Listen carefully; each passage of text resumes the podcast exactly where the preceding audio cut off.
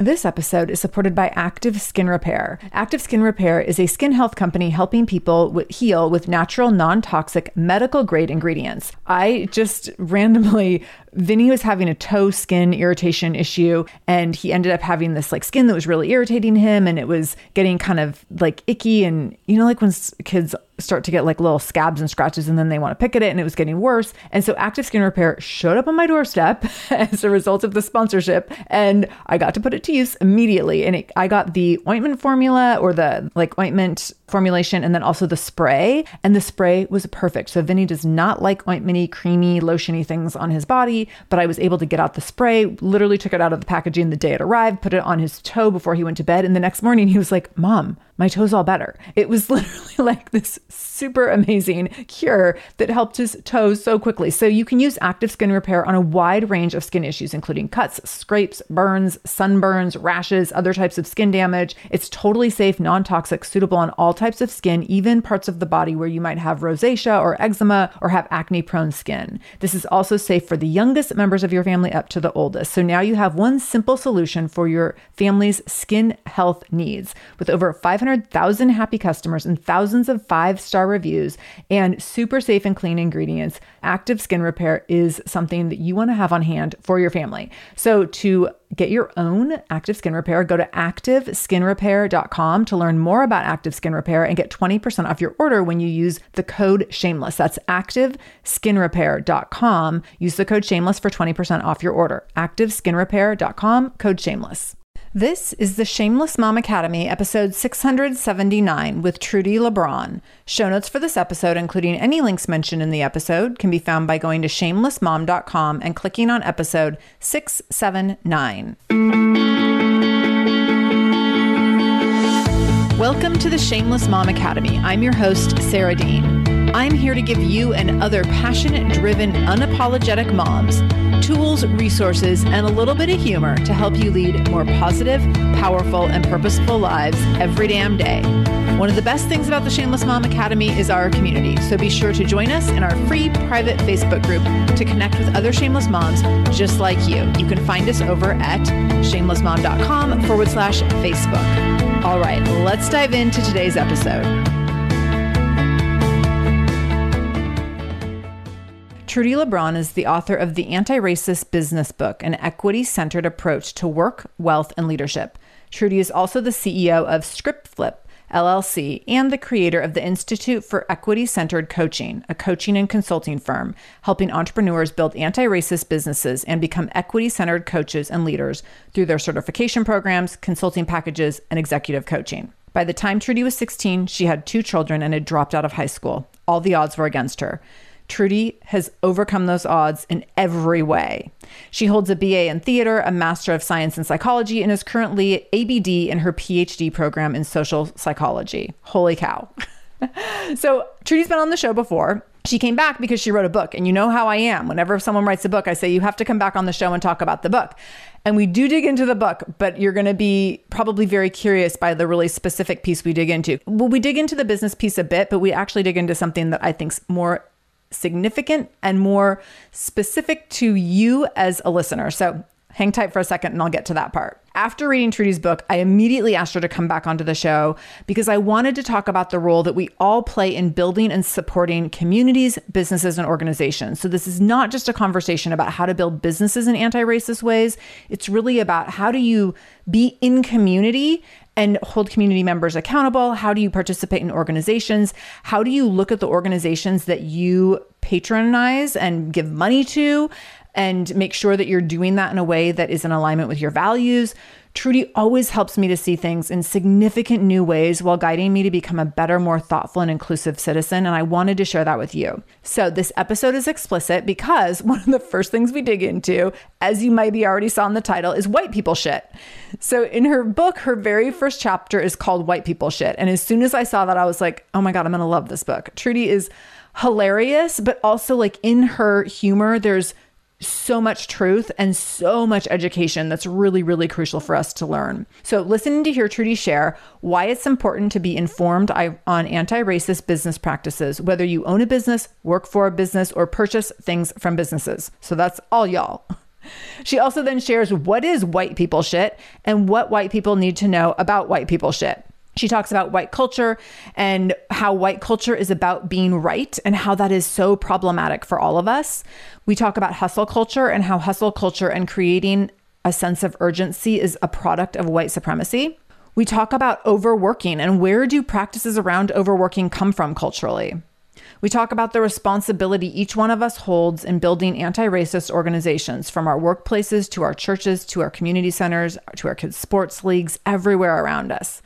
She digs into community agreements and what community agreements are and why they're so important anytime we gather people, and talking about white women's rage, which I think is a really important thing for us to address. I know that we have women of all backgrounds who listen to this show, but I know that we predominantly have white women listening to this show. And I think there's some really important notes here at the end of this conversation around white women's rage, what that means, what it looks like, and how our rage can sometimes be very traumatizing for Black women. So, oh my gosh, there's a lot in here. You're going to learn a lot. Trudi is an amazing and incredibly thoughtful and intentional leader and teacher and educator. And I just always appreciate how she holds space for people to learn in different ways and on their own pace, while also holding folks accountable. So you are in for a treat. You're going to learn a lesson. You might want to listen to this one more than one time. So here we go. Please join me in welcoming back to the Shameless Mom Academy, Trudi Lebrón. Trudi, welcome back to the Shameless Mom Academy. I'm so excited to have you here again. Thank you for having me back. So anytime someone writes a book and they've been a guest on the show in the past, I hunt them down and say, you have to come back on the show. So you wrote a book and now you have to come back on the show. I'm so excited. I did. Thank you. Very exciting. Very exciting. So we're going to dig into the book in a minute and then a whole bunch of other things. Before we do that, can you tell us a little bit about the dynamics of your personal and professional life beyond your bio and what you're most excited about right now? Sure. So the personal dynamics, I love that question so much. So I am a mom of a blended family. So me and my husband, I got married since the last time I was on the show. That's right. So yeah. So me and my husband, thank you. We have 6 children between us. We've been together for a very long time. So we've, raised our children together. But yeah. So we have 6 and our youngest is 13, and all of the rest of them are over 18. And my youngest is going to camp for 2 weeks. So we're right now, busy about camp things and getting doctor forms and, all the stuff. And bigger than that, last year I turned 40 last October. Oh my gosh. And I have been doing a lot of thinking about just the next 10 years. What do I want my life to be? Look like when I'm 50. So I'm in still I'm very much in this kind of space of thinking through what am I building next? I very much feel at the beginning of that. You've started to share a little bit about what you're building next in some of your emails, and it's very exciting to see. I can't wait to see it all unfold. Yes.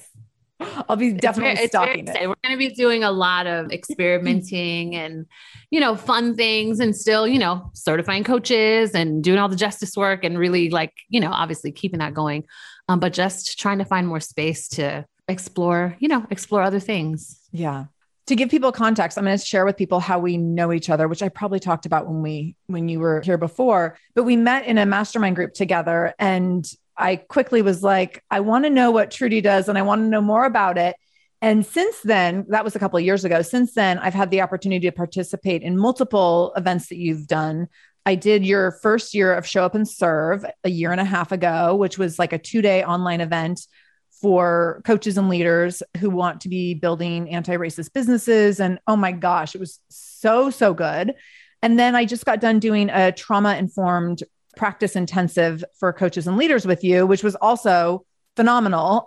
And so it's been so exciting to go from being in a group together where we were learning together to really getting to learn from you as you have been really stepping into elevating your business in different ways and really, I think, analyzing the impact that you want to have in the world and as you lead other people. Yeah, for sure. That's, I think, the main thing really is this question I'm always coming back to about what's the impact I'm creating, what's the influence that I am having, how does the way that I show up and the things that I do, influence how other people show up, and what's that reciprocal relationship, right? That's what I nerd out about all the time. And it's always wonderful to have people who are along for that journey and like continuing to evaluate and evolve and not just feel like they took one course, you know, a couple years ago. And Sarah, can you believe that that first Show Up and Serve course was actually 2.5 years ago? Wait, it was? It was 2020. Yeah. It was May of 2020. Yeah. So, but that's exactly it, right? Like crazy things feel like they have passed a long time ago, but yeah. So like, but that things are moving so quickly, right? What is time? Oh my gosh. I can't figure out if it's motherhood that makes time so weird or the pandemic or a combination of both. I think all of it. I can't keep up at all. Oh my gosh, that's so wild. I have to give you a thank you. We actually, as a quick tangent, we had Asha Frost on the show recently, and she was at Show Up and Serve, and she was so phenomenal at Show Up and Serve that I started stalking her, and I was like, when can I invite her on the show? When's the right time? And then she wrote a book, and I was like, that's right. Her book came out. Yeah. Yeah. I'm like, you wrote a book. You got to come on the show. And she was such an incredible guest. It was so fun. Wonderful. Yeah. So great. Okay. So you wrote a book. I want you to tell us about the book and tell us who it's for. And it's actually for everyone in this who's listening today, but in various capacities. So can you dig into all that? Yes. So I wrote a book. It's called The Anti-Racist Business Book. And it is really for everyone. I consistently am reminding people, if you work at a business, if you own a business, if you purchase things from other businesses, right? Like you should be reading this book because it is examining, it's not just a, like, how do you build your business book? It's partly an examination of what we have as, you know, business as usual, the models that we have for business as usual, and kind of looking at the ways that many of those practices are really messed up.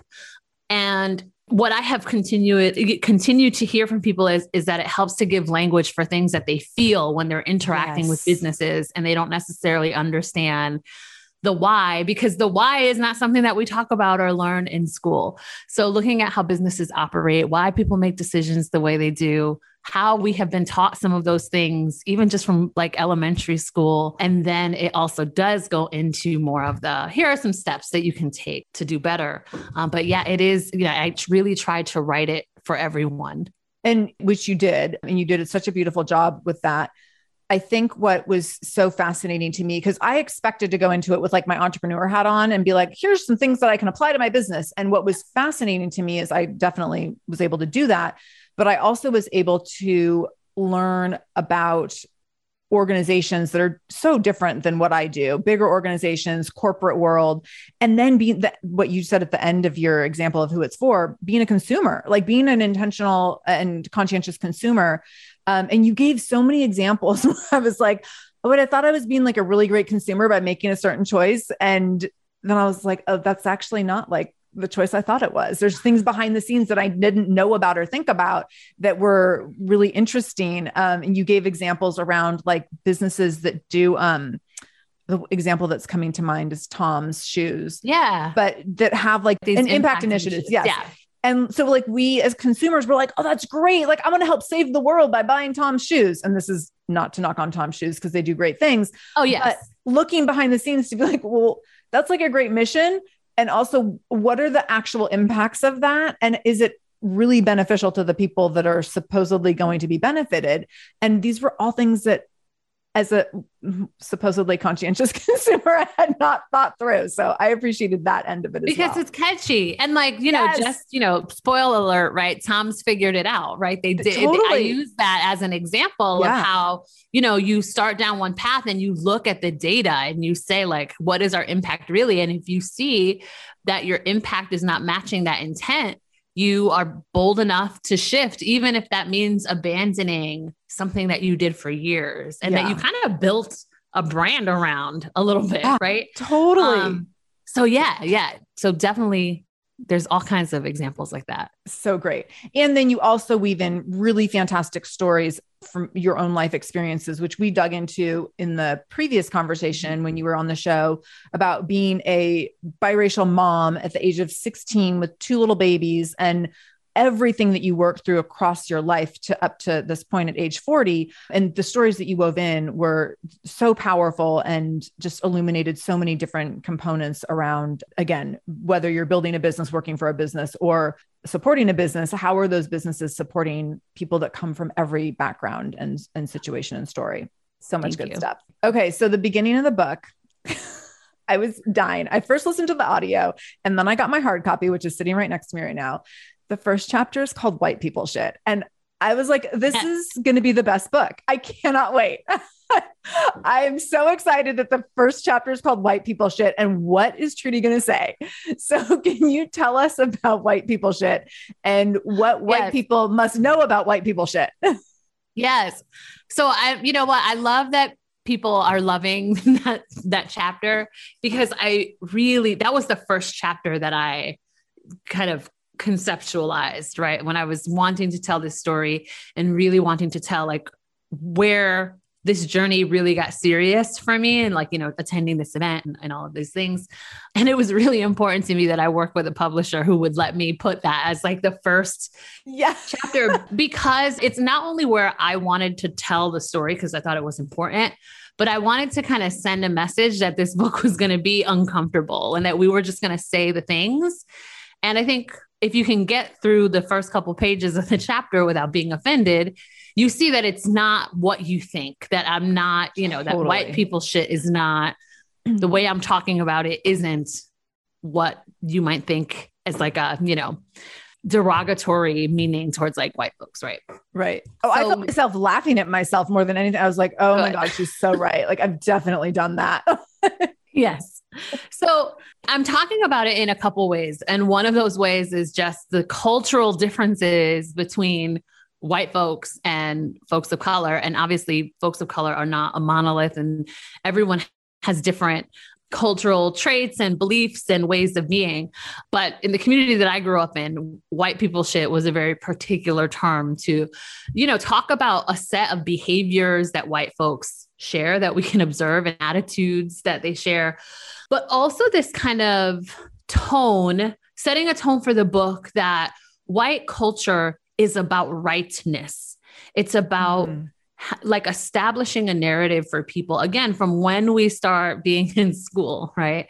That there's a right way to be and that there are wrong ways of being, and right things to believe and wrong things to believe, and right things to say and do and wrong things to say and do. And that those often fell across color lines and race lines. And so it's setting the stage for that, but it's also saying that the reason that that exists is because we created it to be that way. There shouldn't be white people shit. There shouldn't be any, there's no biological basis for differences, right? Across races.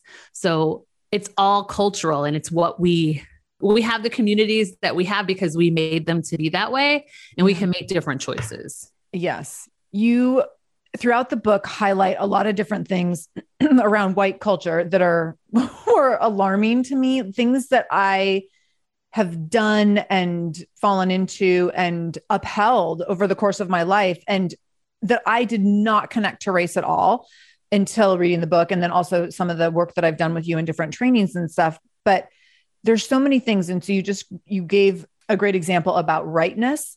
Another example that you talk about, and I've heard you reference in different ways, is hustle culture. And but like urgency is a white people thing. And I was like, oh my God, it made so much sense after you talked about it.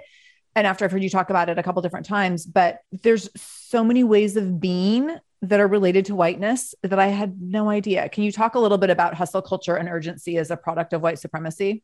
Yeah, completely. What you have to understand is that white culture as a whole is designed to build, you know, amass power and maintain power. And that includes through financial, you know, economic means.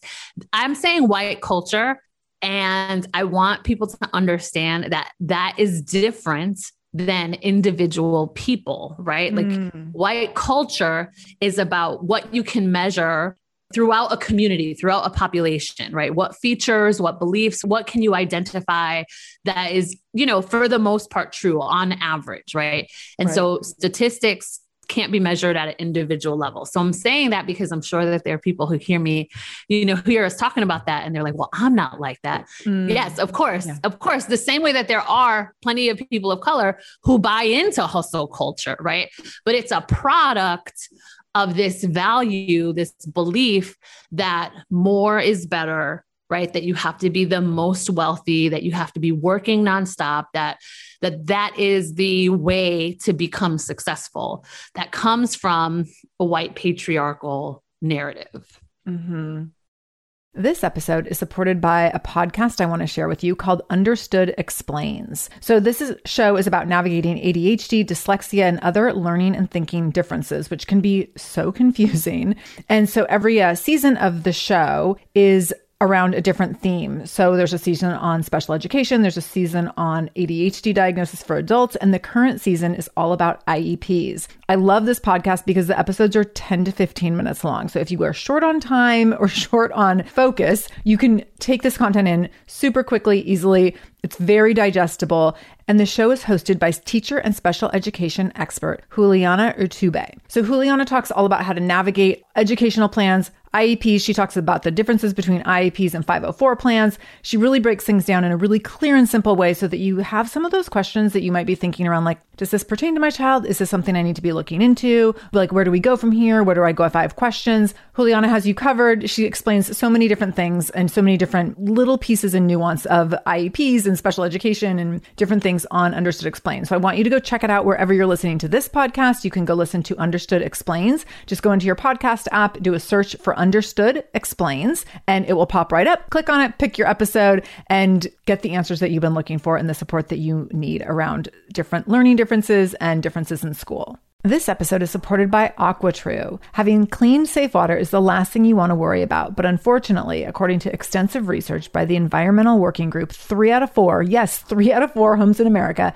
have harmful contaminants in their tap water. So that's why you got to check out AquaTru. AquaTru purifiers have a 4-stage reverse osmosis purification process. And their countertop purifiers, which is what we have, take no installation or plumbing. And they remove 15 times more contaminants than ordinary pitcher filters. And they're specifically designed to combat chemicals like PFAS, which can lead to potentially adverse health effects like cancer, endocrine system disruption, and liver toxicity, which is part of what makes AquaTru so special, unique, and important in terms of how they are able to filter water. They also have water purifiers to fit every type of home. So like the installation-free countertop purifier that we have at our house to higher capacity under sink options. They even have Wi-Fi connected purifiers and mineral boost options. So I'm so excited about our new AquaTru. And here's the thing, I swear it's like a gentle reminder to actually drink more water every time you walk into your kitchen. So we are drinking more water now, and also more clean water. So more water that is more clean. It feels like a double win. I'm feeling pretty impressed with us.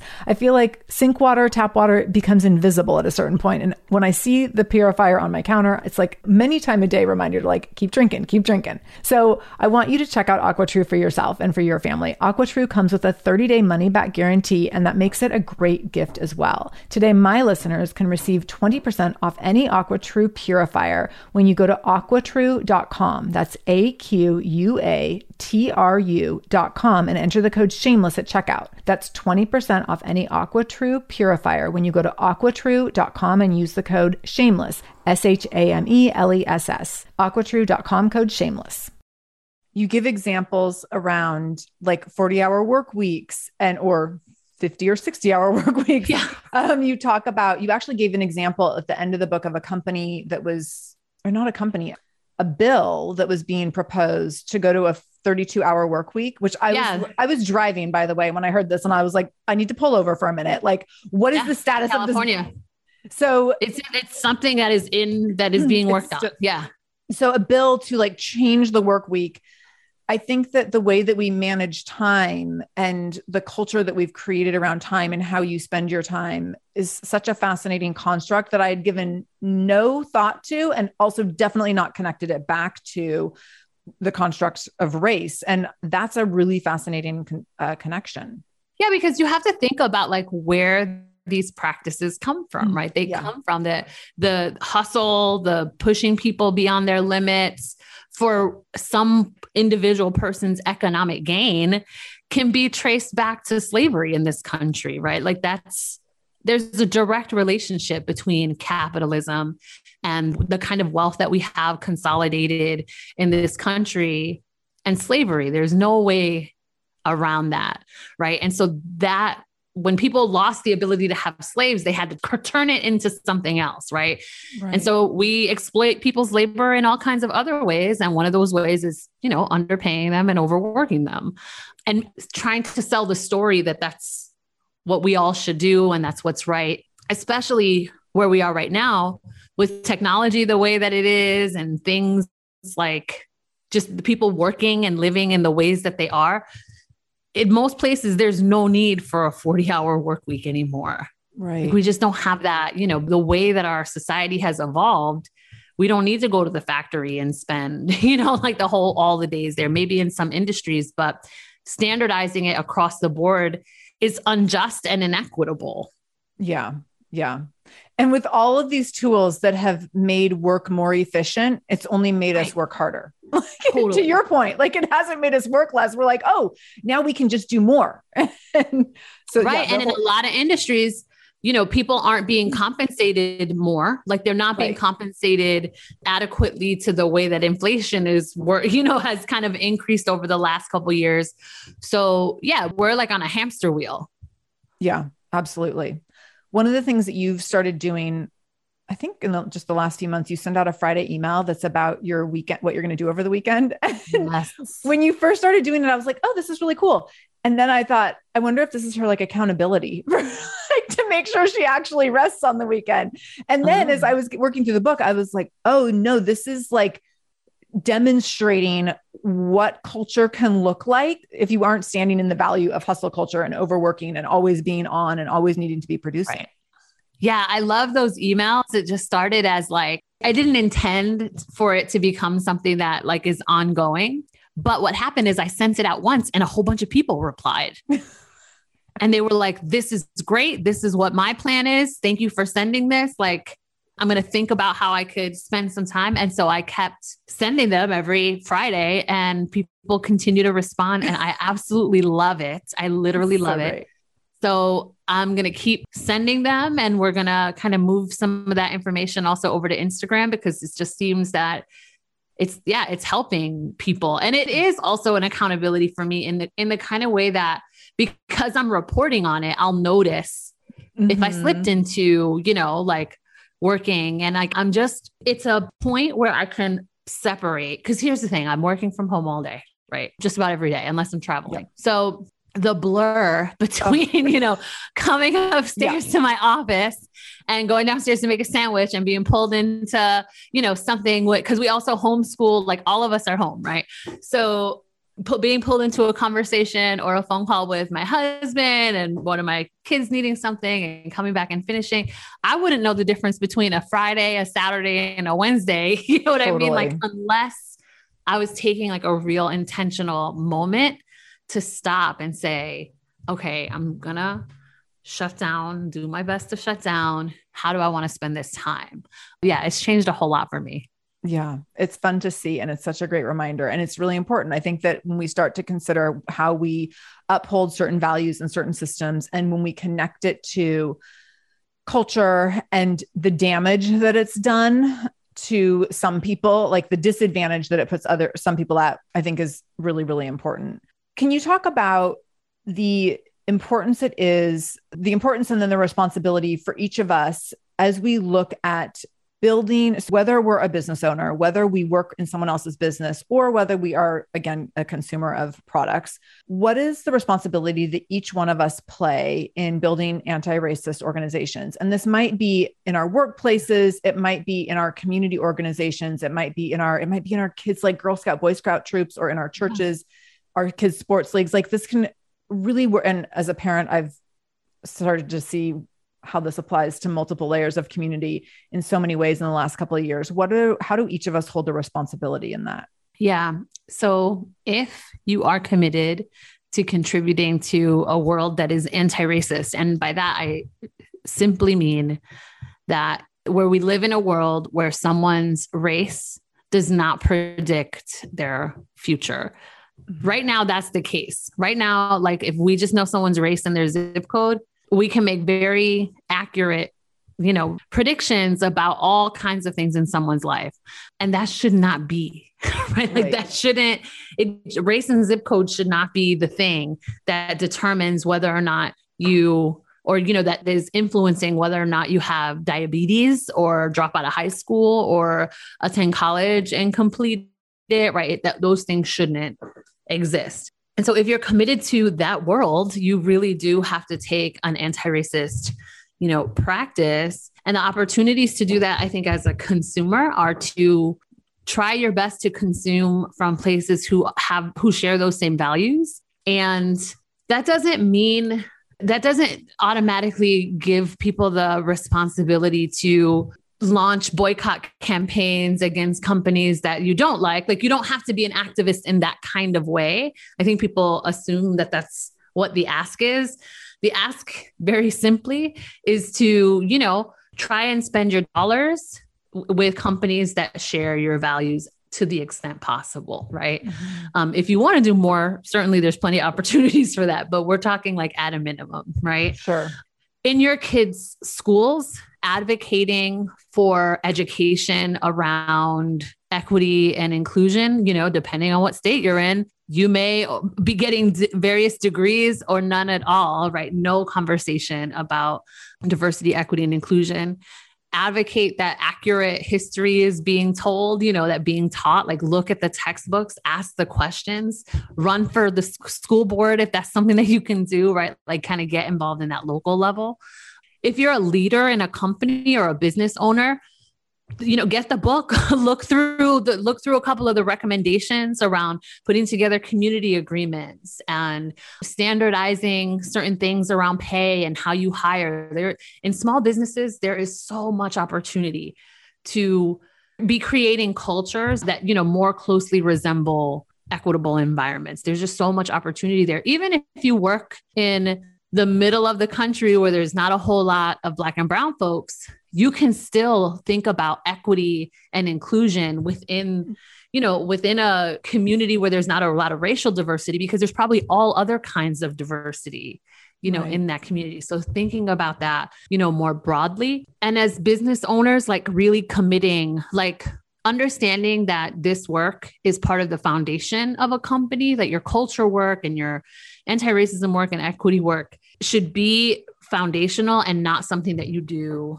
like one training once a year, or like check the box thing that you did, but that it's something that you're thinking about and that you're asking questions like, whose voice isn't included? Who are we not reaching? What assumptions are we making about people? Like, how can we hear more directly from our team members and our consumers, right? Just having a more community engagement approach to your leadership will just start to reveal avenues to start getting some work done. Definitely. I'm the co-chair of the Parent Association at my son's school. I was last year and will again do it this year, which has been a really interesting experience. And it's been cool to sit in on meetings and learn about how school systems work and all that kind of thing. But it's also been really fascinating to go from being a parent in a school where when you're the parent in the school, you're just like, how are my kids' needs being met? And to go from that to sit in a room and think through anytime a suggestion or something is proposed, to think through who has the potential to be most negatively impacted by this and the conversations that can come out of that, and recognizing that like typically my white male son, he's going to be fine. Like he's fine academically. Right. He's like, so he's going to be fine. So who might not be fine with this though? And that's been a really eye-opening experience to have conversation around that. And I'm lucky to be in a school that's really open to having conversations around that. But I think that that's like one layer of looking through, moving from how does this impact my family or my child or me, to what does this mean for other people and who does it have the most potential to either underserve or harm?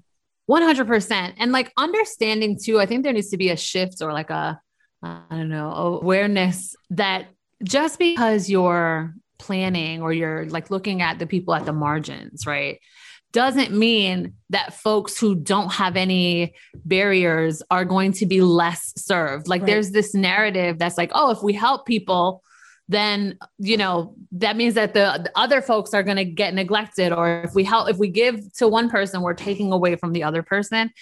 And that's just not that all or nothing kind of zero sum attitude around things like education and funding and all these things. It's just wrong.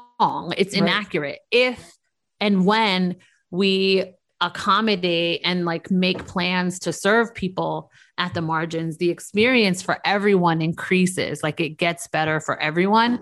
And that's how you create like long-term change and, you know, and community. It's not through just like what's convenient right now and what's best for one person right now. Absolutely. A really interesting conversation that I've had with a friend a few times in the last year or two, as her son has needed some accommodations at school, is she's talked about like, as these accommodations are rolled out for a child who maybe has ADHD or is on the autism spectrum or what have you, they're accommodations that often benefit everyone. So if like you can help a kid who has ADHD focus better, like everyone gets to focus. It's habits and practices that help everyone focus better because they're just healthy habits for building, like being in community with one another. And so if you need to get up and get wiggles out, like everyone gets to get up and get wiggles out. So point, like there's so much benefit to everyone. We all get to rise when we make space, when we ensure that everyone gets to rise.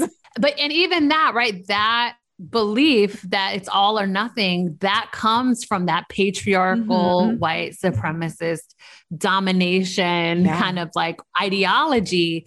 That's like, no, we have to, there's only so much power that can go around. It has to be reserved for the smartest or the most elite, and which we know is not true. Always the smartest, right? It's the people who are closest in proximity to the wealth and to people, other people who hold that power. Right. So this approach of serving everyone and making sure that everyone, you know, is adequately educated.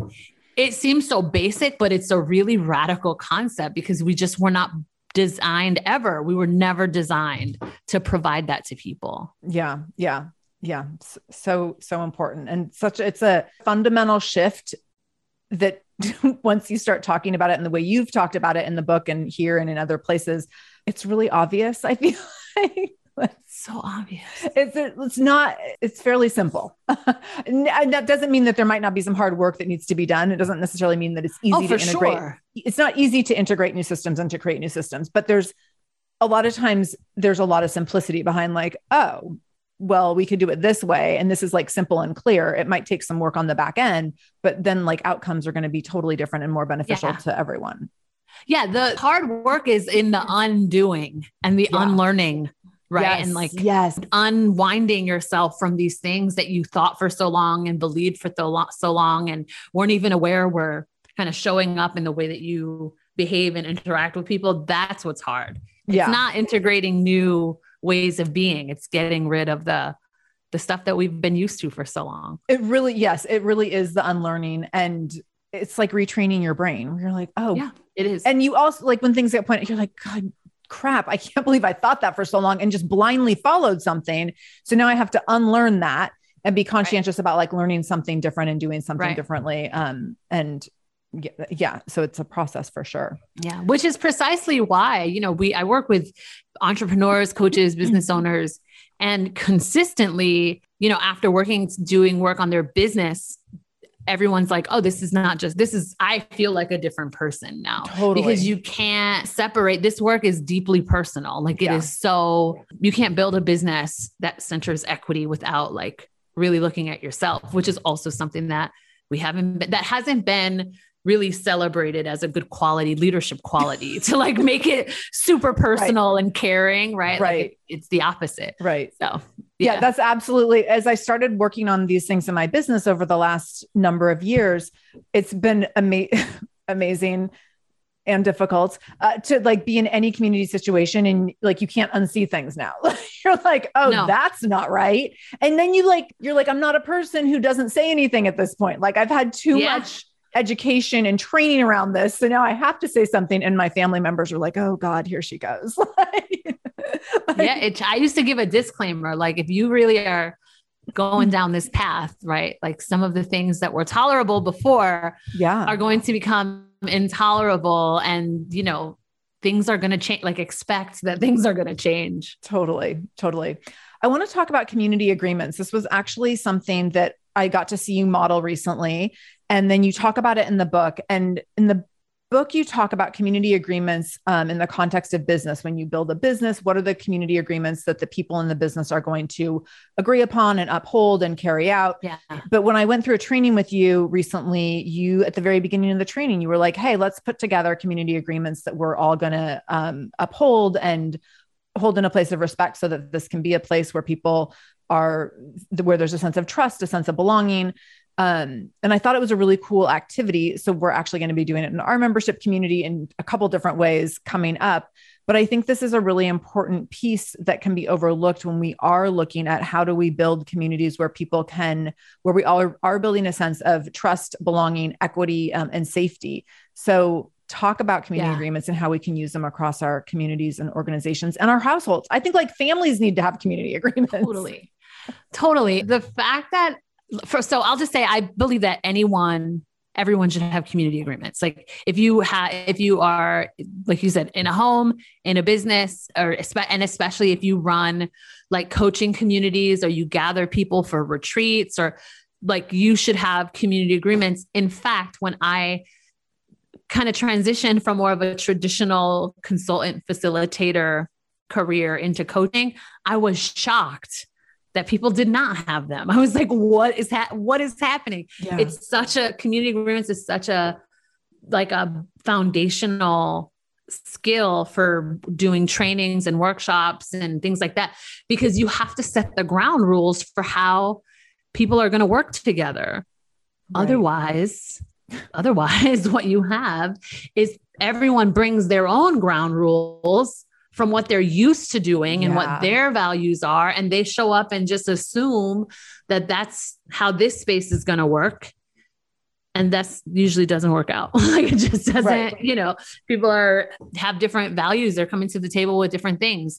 So anytime you gather people, certainly if it's in a company, if you're in any kind of group coaching or any team, anything, that you have community agreements that say, these are our principles. These are the things that we believe, that we agree to, that we won't cross the line on these things. And that we understand that if we cross the line, there are consequences, right? There are going to be consequences. And that could be a variety of things from, you know, corrective action in a workplace, or being removed from a community, or getting a warning and then being removed, or having a conversation with a staff member or something, you know, whatever those things are. And that they become something that you ask people agree to upfront. And if they can't, they don't get to participate. Which is, I think, really, you know, people who do the work, people who sign up to do work with you are not going to disagree with community agreements. But as you were sharing community agreements, when we recently went through a training, I was thinking about if I were to be in a corporation doing some facilitation, in any given corporation, because you're bringing people from all sorts of backgrounds into a workplace, people might have a huge range of values. And there absolutely might be people who are like, I'm not cool with that. And they might choose to not participate, which is fine. And when those people decide to opt out, it enhances safety for other people. Right. It enhances trust for other people. Totally. So giving people that autonomy to be like, I'm in or I'm out, and either way, fine. Right. Yeah.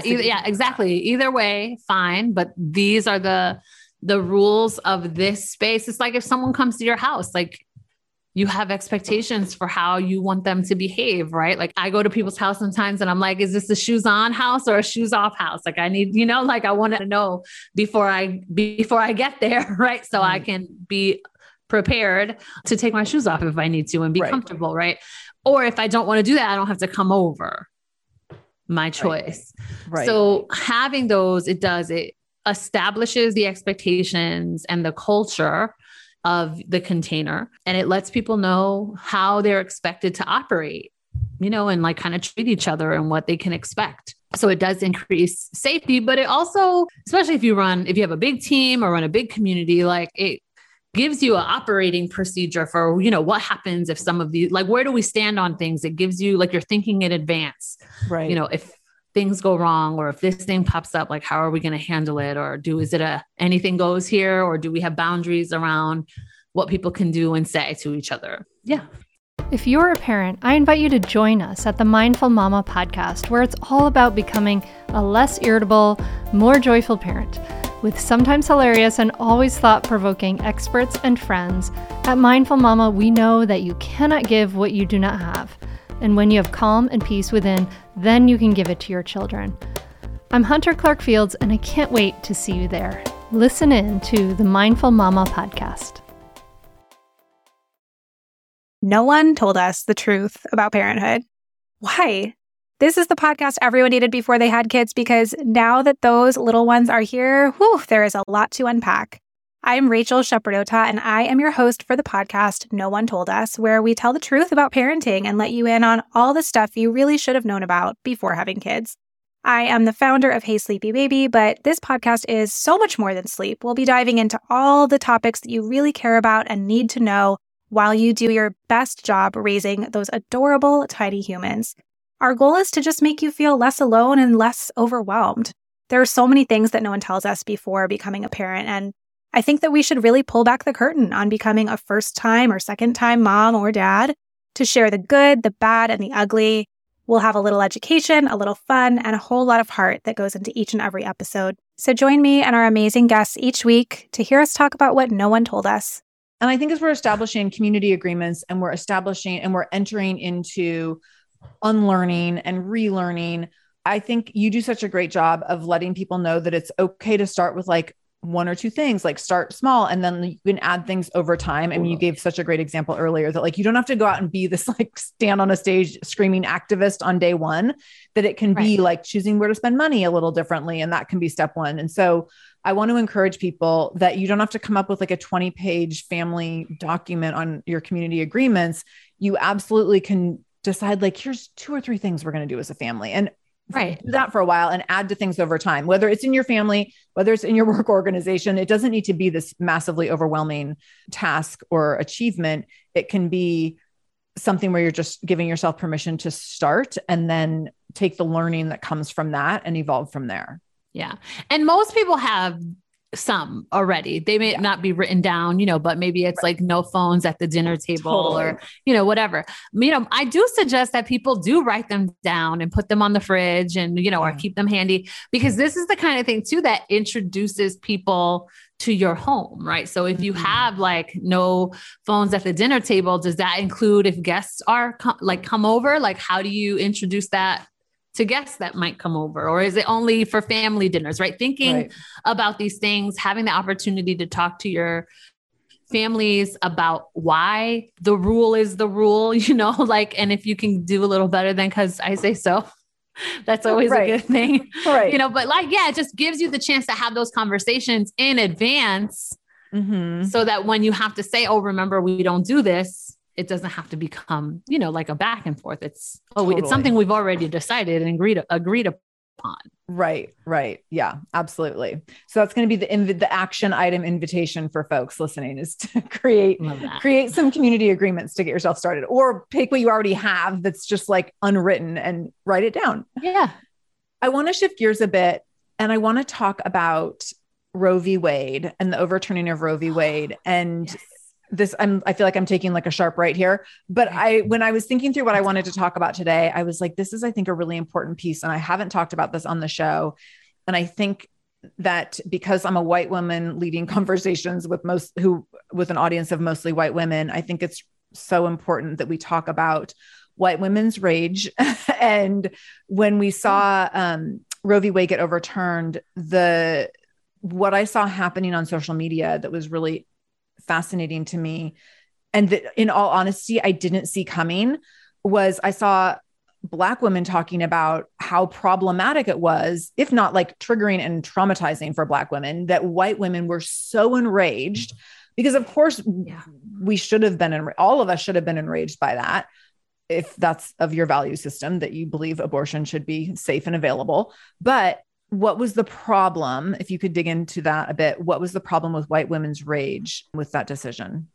So this is one of those things that is like super complicated, because it's not one thing. And there's so many people that feel so many different ways about it. Right. It's just so complicated.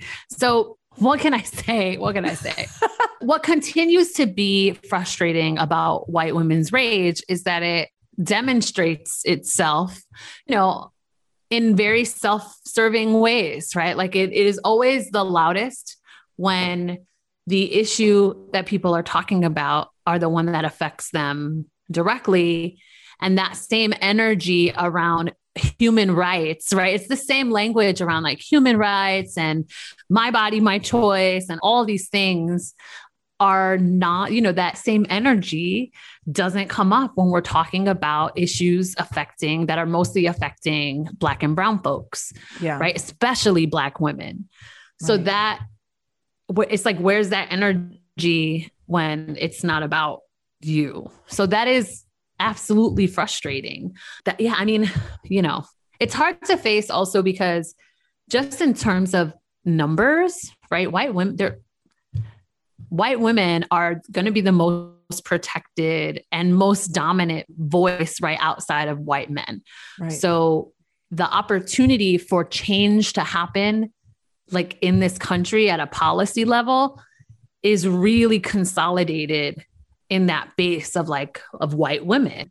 Right. So if white women can gather that energy for abortion and or harness that same energy that they have around Roe v. Wade for all kinds of other things. Right. Right. We'd see, I mean, take voting rights for one, right. Something that's totally really kind of right in front of us. You know what I mean? Absolutely. As we're going to be entering an election cycle and all of the things, all of the gerrymandering that's happening, particularly in urban centers, like that alone has so much influence on so many of our lives, like, right, who gets to vote for which candidates, where's that energy for that? Like, where's the energy for, you know, those are things that are going to have more influence over whether other rights that we have all now taken for granted continue to be things that we have or not. Absolutely. Thank you for digging into that. I think there's another layer to it as well around that I've seen Black leaders talking about is that the things that are shocking to white women are not shocking to people of color. They're like, no, yeah, like, it's like Tuesday. This is what we've been living. Yeah. Right. Another Tuesday with a really bad, you know, decision by the government. Like that happens every day for people of color. And every so day. I think there's this other, when there's like this surprise and shock and horror, it's like a huge display, can be a huge display of ignorance. Yeah. It just shows how out of touch that community is with, you know, the ways that marginalized people all over the United States are like continue to be treated and face all these systemic challenges just for basic things, right? For basic affordable housing, adequate food, right? Like equal employment opportunities, like basic stuff. Yeah.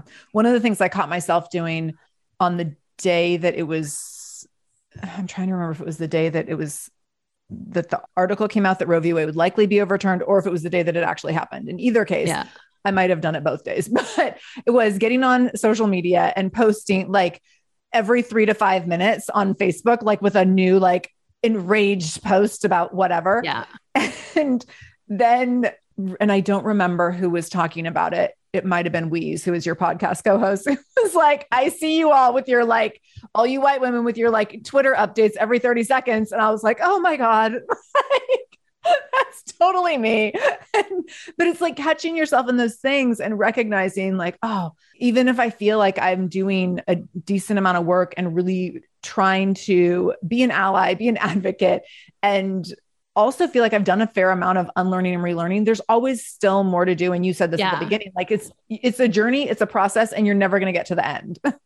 Right. Because honestly, like the Twitter updates aren't really impactful. They feel cathartic, right? Like that you're releasing that energy into the world and it's like, you're getting that frustration, you're able to kind of get it out, but it actually doesn't do anything but kind of increase the frenzy on social media. Right. And what's needed in that moment is for people to be getting on the phone and calling, you know, their representatives and raising money and getting it to abortion funds and seeing how, you know, like seeing what are the things that people need to make sure that they can get access to the healthcare that they need, right?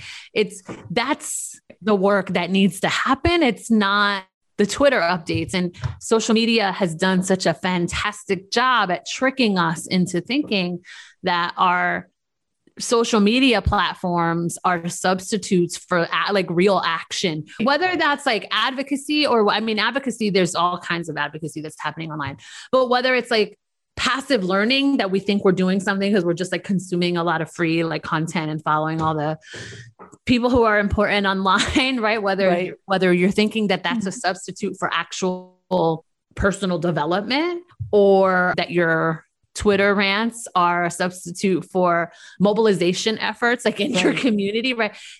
Social media has done a good job at tricking us into thinking that stuff is real because it serves the platform for all of us to just be stuck there. Yeah. But that's not where, and it's in the best interest of all of the people who want us to not really be taking action, to just continue to sit on our phones. Right. Yes. So there's actual work. There's actual work. It's interesting. In those moments, I find that my extrovert friends, and I'm an extrovert, that we are the ones who are like immediately like commenting and sharing and talking about things. And like, we're externally processing, and that's a means of external processing.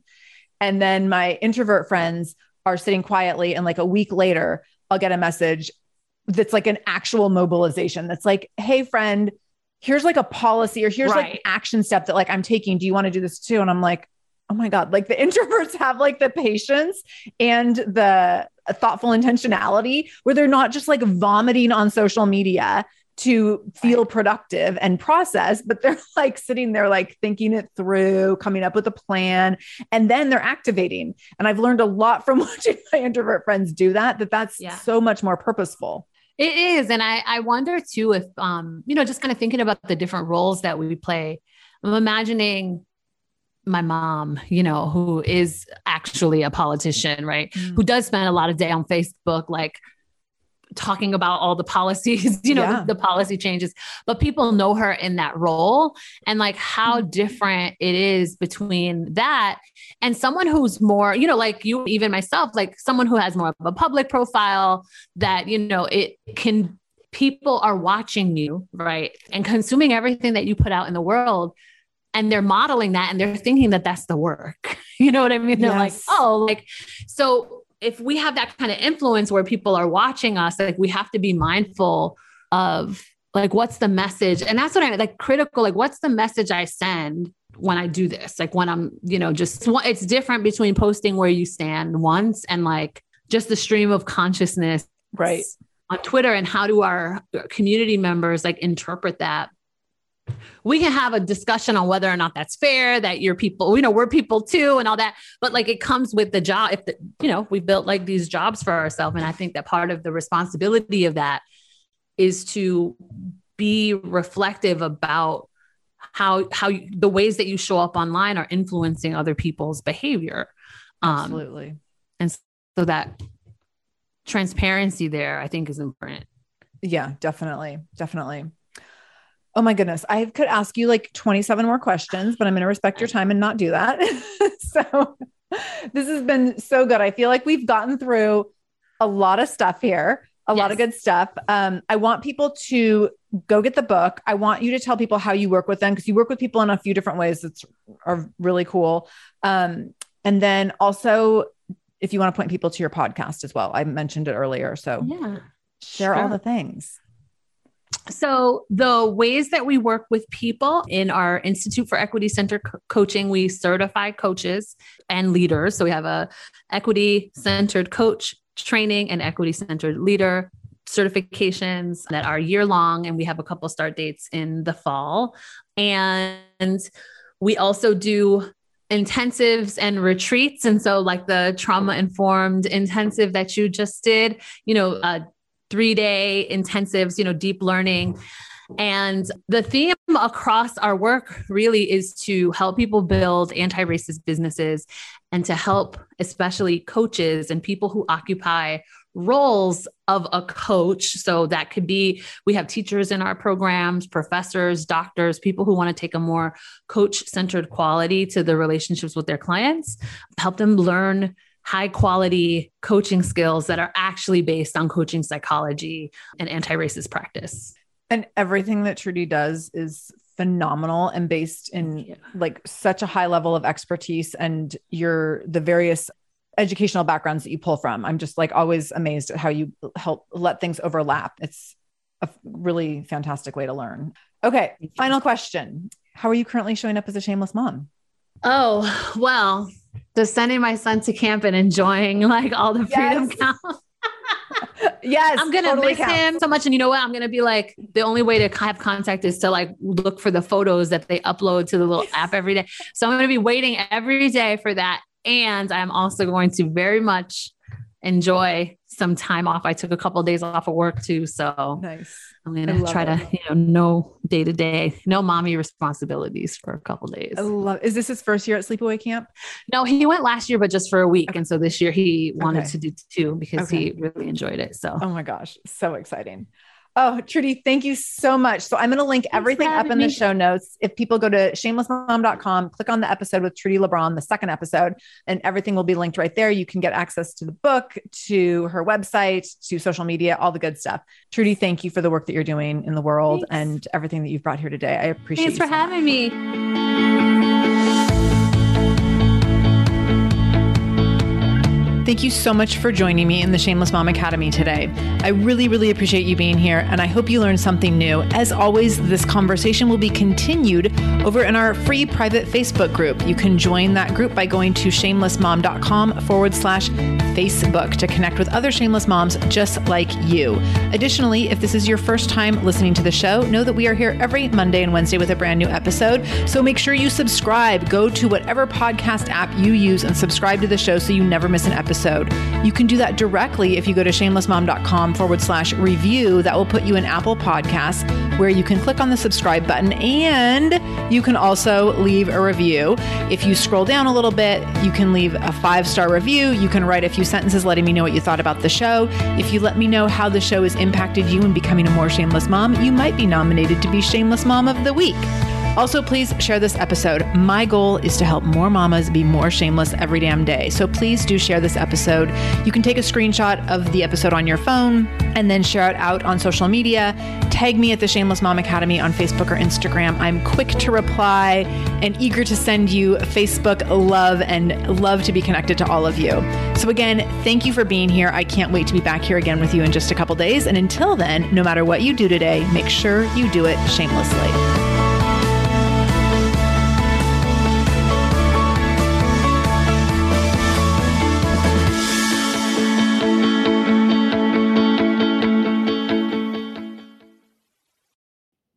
Feel like you're the martyr in your family? You're not alone. Hey, this is Joanne. And Bree. And we're from the No Guilt Mom podcast. Bree, we talk to a lot of moms. Yeah, we sure do. And if you're a mom who has a to-do list that is so massive that you get overwhelmed and you shut down, or if you fall into the habit of doing everything for everyone and don't know how to change it, we can help you become a no-guilt mom. We're going to take you from family martyr to family model. That's role model, so that you role model the behavior that you want to see out of your kids. You're going to go from being tired and overwhelmed to energized and guilt-free. Every week, you'll get actionable strategies that you can implement right away from the experts that we interview and from us. We also have a whole lot of fun, so check out the No Guilt Mom podcast everywhere you listen to your favorite shows.